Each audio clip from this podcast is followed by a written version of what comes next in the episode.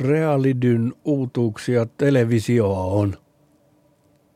Kummallista, miten joillekin voi tulla hyvä mieli siitä, että joillekin tulee paha mieli.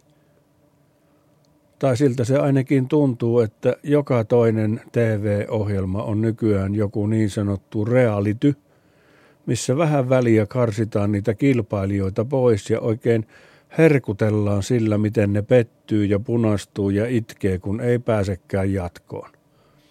Oikein kameralla zoomataan kyyneliin ja hyvä, ettei lällätetä vieressä, että ottako päähän, ottako päähän. Saa nähdä, koska sitä samaa toisten harmista nauttimisen kaavaa ryhdytään käyttämään uutisissa ja muissa sellaisissa asiaohjelmissa. Siihen tapaan, että otetaan joku uutinen – vaikka sellainen, että iranilaiset ovat onnistuneet lähettämään raketissa apinan avaruuteen, niin uutisissa ei kerrottaisikaan, että iranilaiset on onnistuneet lähettämään raketissa apinan avaruuteen, vaan uutisissa kerrottaisiin, että suomalaiset ei ole onnistuneet lähettämään apinaa raketissa avaruuteen – ja sitten haastateltaisiin Korkeasaaren johtajaa, että onko teillä hirmuisen paljon apinoita. Ja kun se sanoo, että ei niitä nyt mitenkään erityisen paljon ole, niin kysytään, että no miksi ei ole enemmän apinoita. Ja se sanoisi, että no kun ei ole rahaa. Ja sitten toimittaja vain sanoisi, että no minnekäs mahtoi nekin rahat mennä.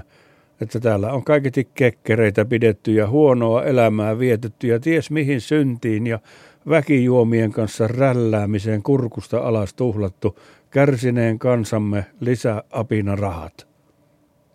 Ja ennen kuin ehtisin vastata se Korkeasaaren johtaja siihen sepitettyyn syytökseen, niin saman tien jo haastateltaisiin suomalaisia avaruustutkijoita, että mitä tutkijat, oletteko tehnyt montakin apinarakettia tänä vuonna?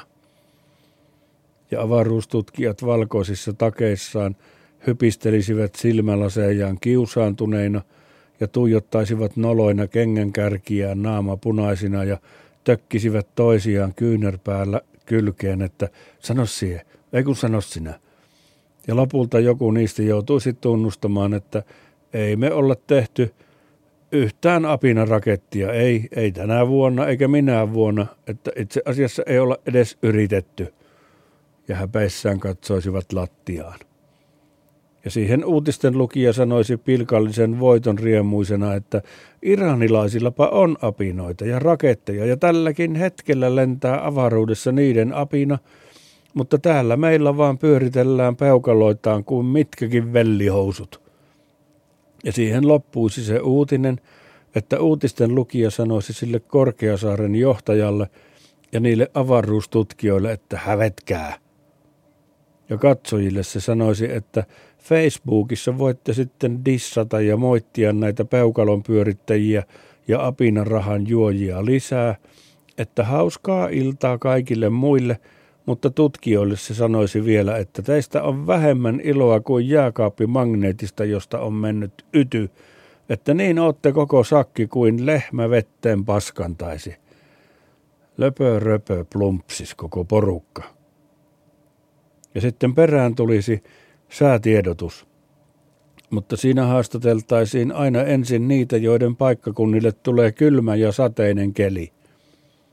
Että jos vaikka Raumalle olisi luvattu sadetta ja kylmää, mutta Poriin hellettä, niin haastateltaisiin raumalaisia, joille samalla näytettäisiin kuvia auringossa Yyterin hiekkarannoilla Porissa loikoilevista porilaisista, jotka aurinkorasvailevat toisiaan ja niiltä raumalaisilta kysyttäisiin, että ottaako päähän, kun Raumalla sataa heinäkuun seuraavat kaksi viikkoa ja lämpötila on päivällä 12 astetta, mutta Porissa on kaikkien aikojen hellekesä ja vielä jäätelömessut. Ja haastattelussa raumalaiset ärisisivät vihasta ja pettymyksestä ja puristelisivat nyrkkejään ja joillakin olisi ihan kyynelet silmissä, kun niin ottaisi päähän niitä se oma sade ja toisaalta se porilaisten onni.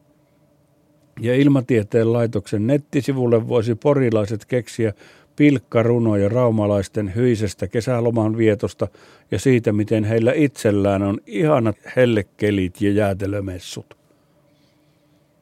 Ja kun joissakin uutisissa on joku loppukevennys, niin reality-uutisissa olisikin aina joku sellainen, että joku oli saanut lotossa seitsemän oikein, mutta ei ollutkaan kioskin täti osannut sitä kuponkia leimata sillä koneella oikein, että menikin voitto sivusuun. Ja sitä lottovoittamatonta ja sitä kioskilaista haastateltaisiin, ja hirmu ronski järjestysmies pitäisi olla niiden välissä, kun yrittäisi se lottovoittamaton saada sen kioskitädin nenää otteeseen kaukistettujen etu- ja keskisormensa väliin, niin että ottaa siltä senkan nenästä. Ja myös yrittäisi se voittamaton kaksin käsin kuristaa sitä kioskin täteä. Että semmoinen reality meiltä vielä puuttuu. Juuri ja juuri.